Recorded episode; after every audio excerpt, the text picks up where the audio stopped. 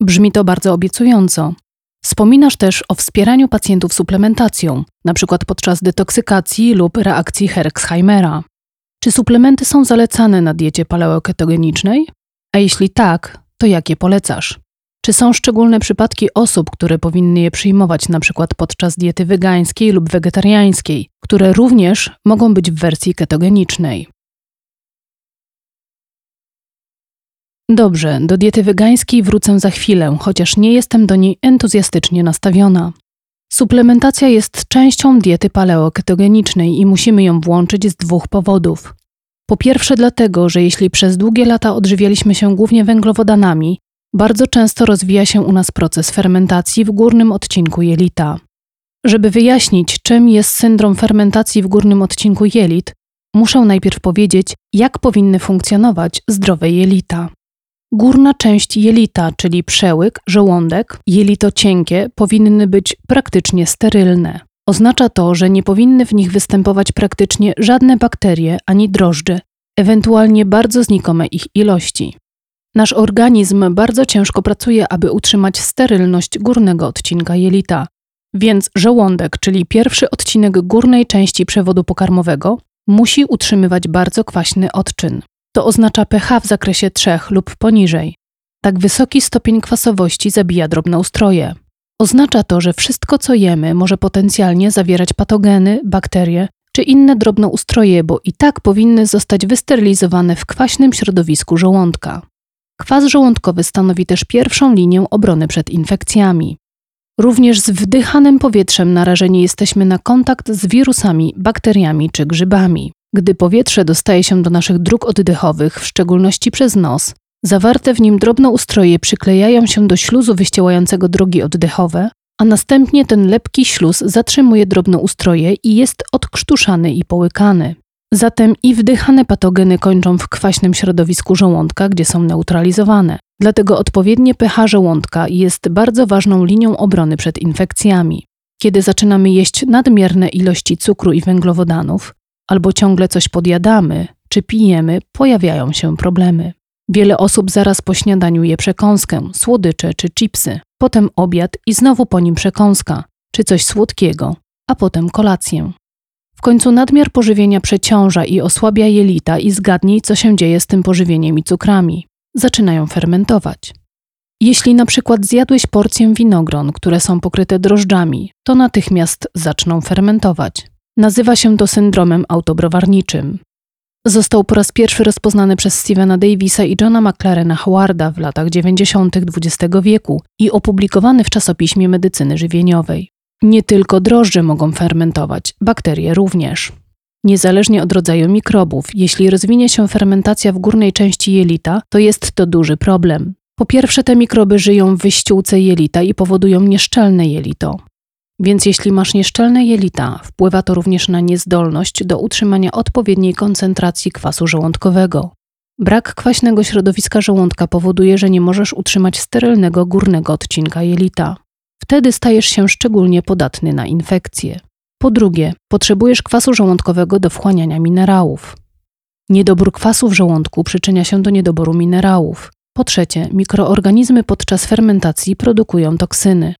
Więc jeśli masz fermentujące jelito, obecne w nim mikroby wytwarzają alkohole, np. alkohol etylowy, propylowy, butylowy, pochodny amoniaku czy kwasu siarkowodorowego i wszelkiego rodzaju szkodliwe substancje, które następnie wątroba musi detoksykować. Fermentacja w jelitach powoduje efekt zatrucia, ponieważ drobnoustroje wytwarzają toksyny. Bakterie wytwarzają endotoksyny bakteryjne. Grzyby produkują toksyny nazywane mykotoksynami, które są bardzo toksyczne. W rzeczywistości wiele naszych antybiotyków zawiera np. mykotoksyny, co widać w ich nazwie, np. streptomycyna, to pochodna penicyliny produkowanej przez grzyby.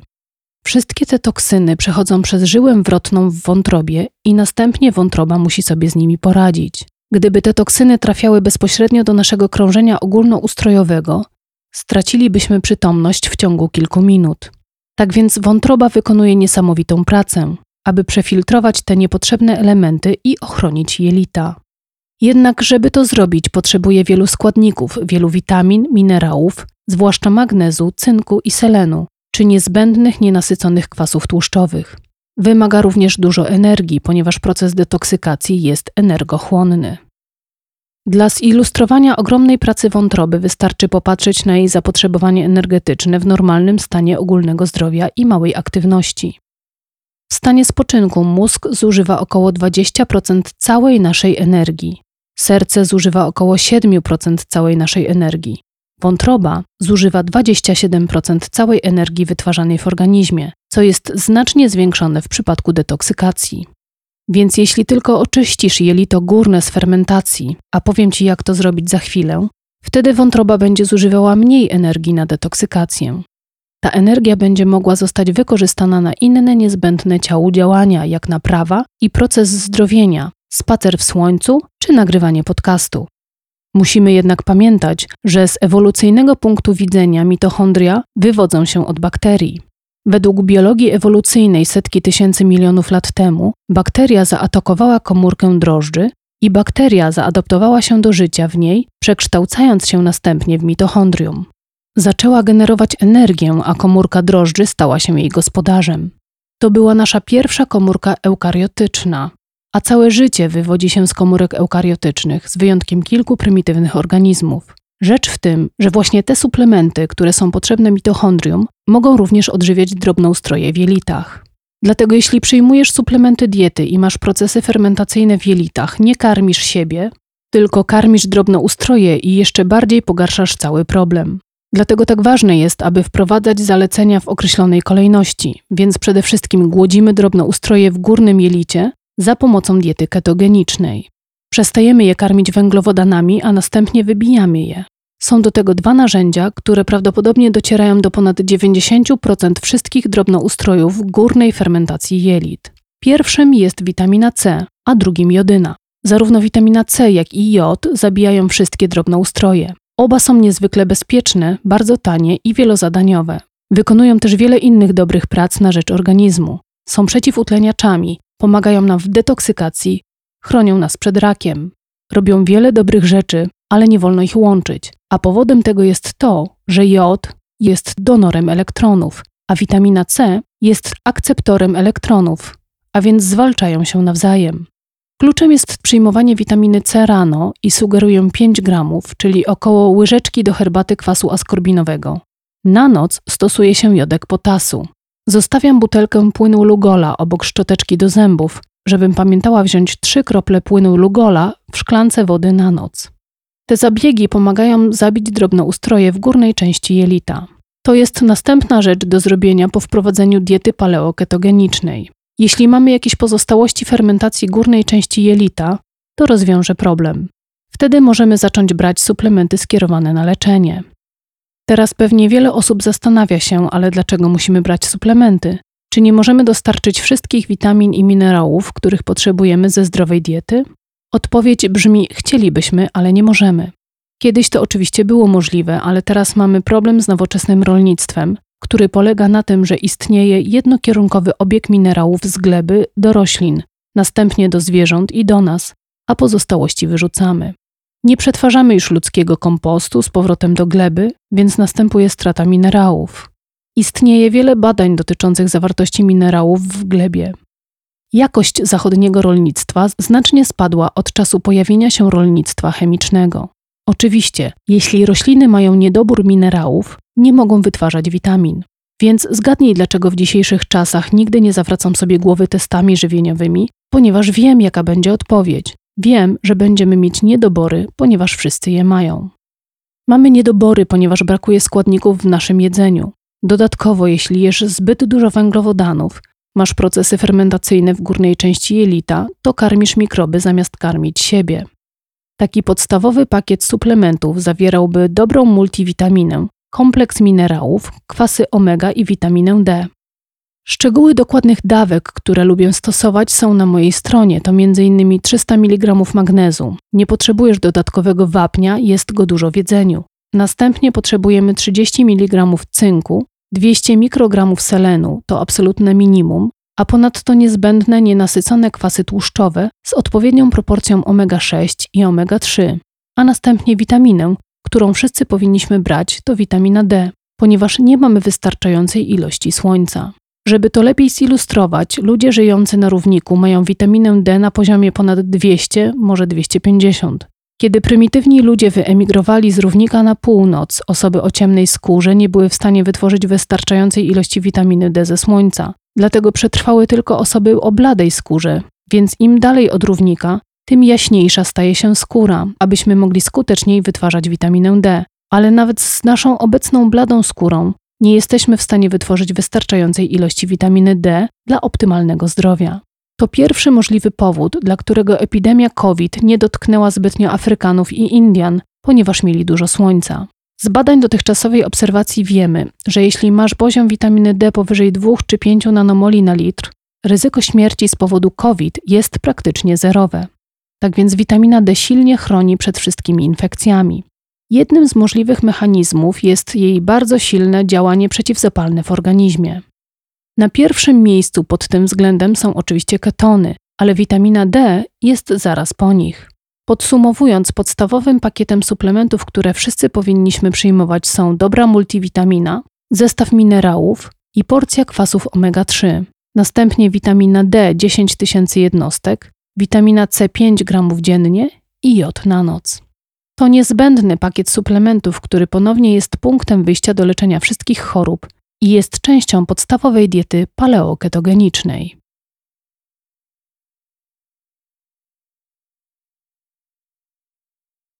Chciałabym jeszcze wrócić do tematu diety wegetariańskiej i wegańskiej, bo wspomniałaś, że nie jesteś ich fanką. Powiedz nam, co jest ważnego w tym sposobie żywienia.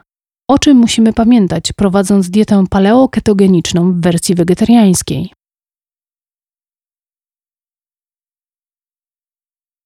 Z mojego doświadczenia, jak i wielu innych lekarzy, wynika, że weganie i wegetarianie są znacznie bardziej narażeni na zespół przewlekłego zmęczenia niż osoby stosujące normalną, zróżnicowaną dietę z produktami pochodzenia zwierzęcego.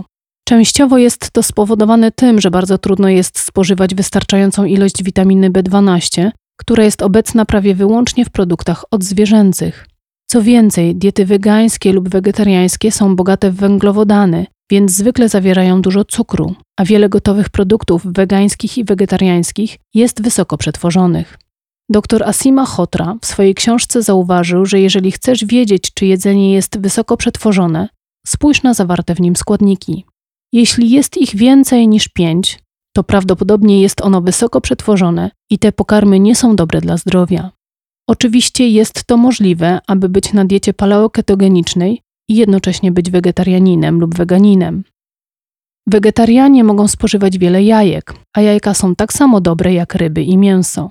Jest też wiele fantastycznych potraw, które można z nich zrobić, więc dość łatwo jest być na diecie paleoketogenicznej i wegetariańskiej, o ile spożywasz jaja i dobre tłuszcze. Oleje, w tym o dużej ilości tłuszczu kokosowego, masła kakaowego, dużo olejów roślinnych, jak oliwa z oliwek. W mojej książce jest wiele przepisów, które możesz wykorzystać. Jest tam również cudowny przepis, całkowicie wegański, który bardzo lubię i jest łatwy do zrobienia. Cała ta książka kucharska jest przeznaczona dla osób, które nie mają czasu, energii ani ochoty na gotowanie. Wspomniany przepis nazywam kulkami mocy lub batonami energetycznymi i są świetną alternatywą dla deseru. Wystarczy rozpuścić w rondelku mieszankę masła kakaowego i oleju kokosowego. Potem zmielić siemię lniane, wiórki kokosowe, orzechy makadamia, orzechy brazylijskie, troszkę proszku karobowego, może garść jagód goi, żeby dodać odrobinę słodyczy. Następnie rozpuszczony i przestudzony olej wlać do mieszanki orzechów, dodać również szczyptę soli i wymieszać. Jeśli mieszanka jest zbyt mokra, możesz po prostu dodać więcej wiórków kokosowych. Jeśli mieszanka jest zbyt sucha, możesz dodać trochę więcej tłuszczu. To przepis, który przyjmie wszystko i za każdym razem wychodzi. Całość wystarczy wyłożyć na tacę pokrytą papierem do pieczenia i włożyć do lodówki. Kiedy stwardnieją, po prostu je kroję. Zrobienie takiej porcji zajmuje mi zaledwie 10 minut, a wystarcza na dwa tygodnie. Jeśli nie mam ochoty przygotowywać lunchu, kilka z nich daje mi energię na cały dzień. Ponieważ są bogate w masło kakaowe i olej kokosowy, które są bardzo przyjaznymi tłuszczami i są doskonałym paliwem dla organizmu. To przykład, że można całkowicie być na diecie paleoketogenicznej i wegańskiej jednocześnie, jednak koniecznie z dużą ilością warzyw. Musisz trochę ciężej popracować nad prawidłowym ułożeniem tej diety, ale jest to możliwe. Myślę, że to bardzo dobra wiadomość dla tych, którzy chcą rozpocząć dietę paleoketogeniczną, odżywiając się wegetariańsko lub wegańsko. Sama mam ochotę zacząć dietę paleoketogeniczną. Świetnie, o tym właśnie trzeba pamiętać i zawsze wspominam o tym lekarzom i terapeutom żywieniowym, że jeśli zamierzasz przekonać swoich pacjentów, aby stosowali tę dietę, musisz zrobić to sam, musisz dawać przykład. Jeśli ty jako terapeuta nie jesteś w stanie stosować tej diety lub na niej wytrwać, to jakie są szanse, że twoi pacjenci to zrobią?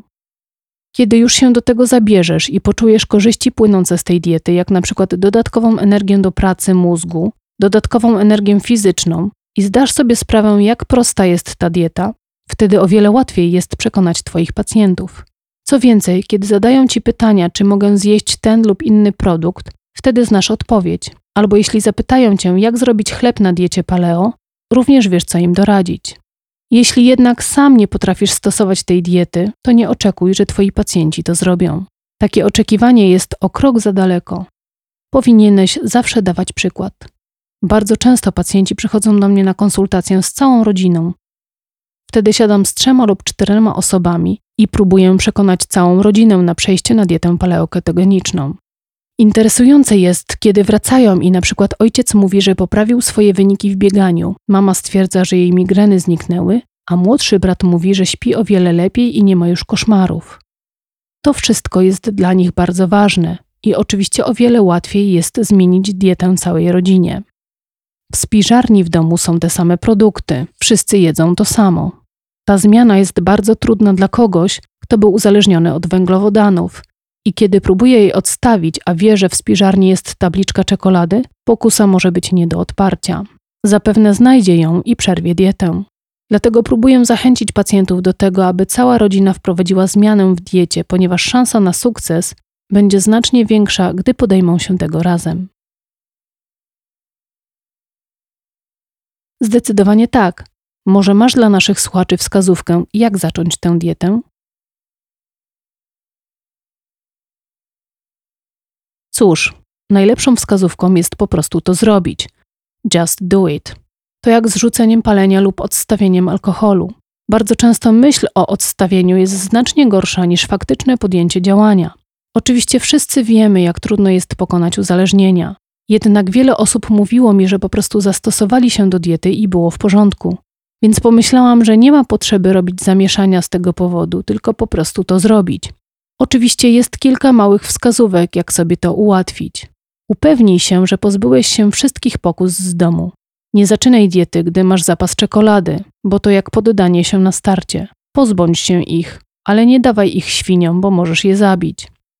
Ktoś dał mi sporą ilość czekolady na święta, żeby jej nie zmarnować. Dałam je świni i w rezultacie ją zabiłam. Czekolada dla świń jest bardzo toksyczna.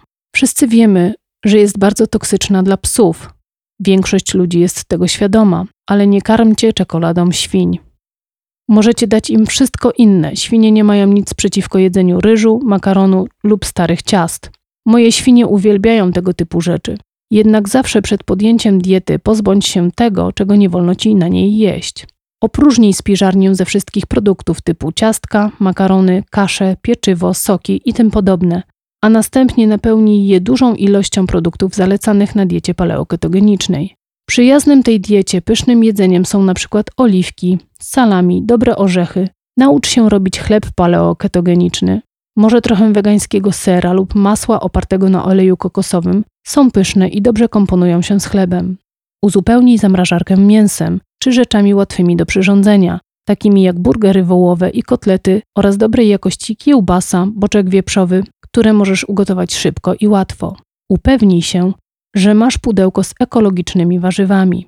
Zawsze radzę moim pacjentom zajrzeć do internetu, gdzie obecnie można znaleźć wiele gospodarstw zajmujących się organiczną uprawą warzyw, które możesz zamówić z dostawą.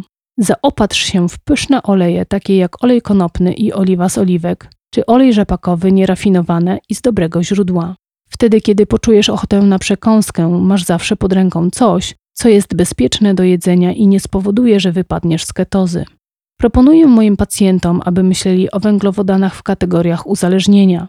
Kiedy zdadzą sobie sprawę, że są uzależnieni od cukru i węglowodanów, Wtedy zrozumieją, dlaczego nagle trzeba zmienić swój sposób żywienia o 180 stopni.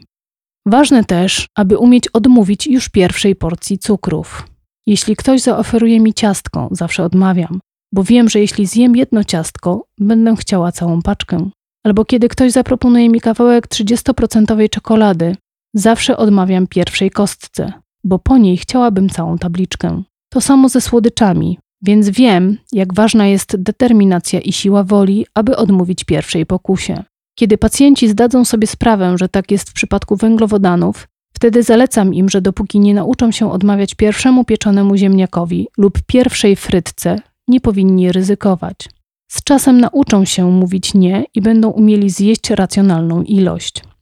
Ja teraz mogę zjeść na przykład trzy lub cztery pieczone pasternaki i jestem w pełni zadowolona.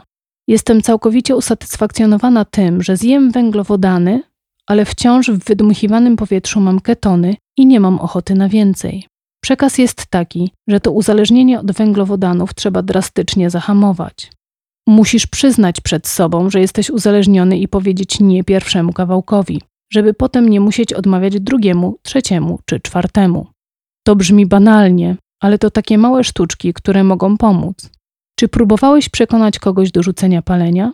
Jeśli powiesz tej osobie, to w porządku, żeby zapalić jednego papierosa dziennie, to wszyscy wiemy, że to zła rada. W ten sposób po prostu włączamy nauk na kolejne, aż skończymy na kilkunastu dziennie. Tak samo jest z alkoholem. Przyjrzyjmy się temu, co świętują alkoholicy. Alkoholicy świętują całkowitą abstynencję od czasu odstawienia pierwszej porcji alkoholu.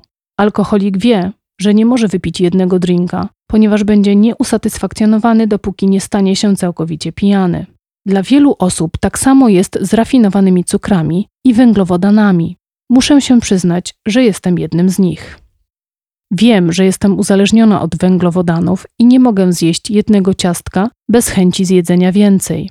Kiedy zaakceptujemy, że tak jest, wtedy dieta staje się o wiele łatwiejsza. Dzięki tym wszystkim wskazówkom wiemy teraz, co powinniśmy zrobić. Po prostu zacząć dietę paleoketogeniczną. Dokładnie tak. Nieważne w jakim punkcie jesteś. Nigdy nie jest za późno, by zacząć. Mam na myśli, że miałam pacjentów z nieuleczalnym rakiem, którzy przeżyli miesiące, a czasem lata dłużej, których lekarze im nie dawali, a to dlatego, że trzymali się diety ketogenicznej. Także nigdy nie jest na to za późno.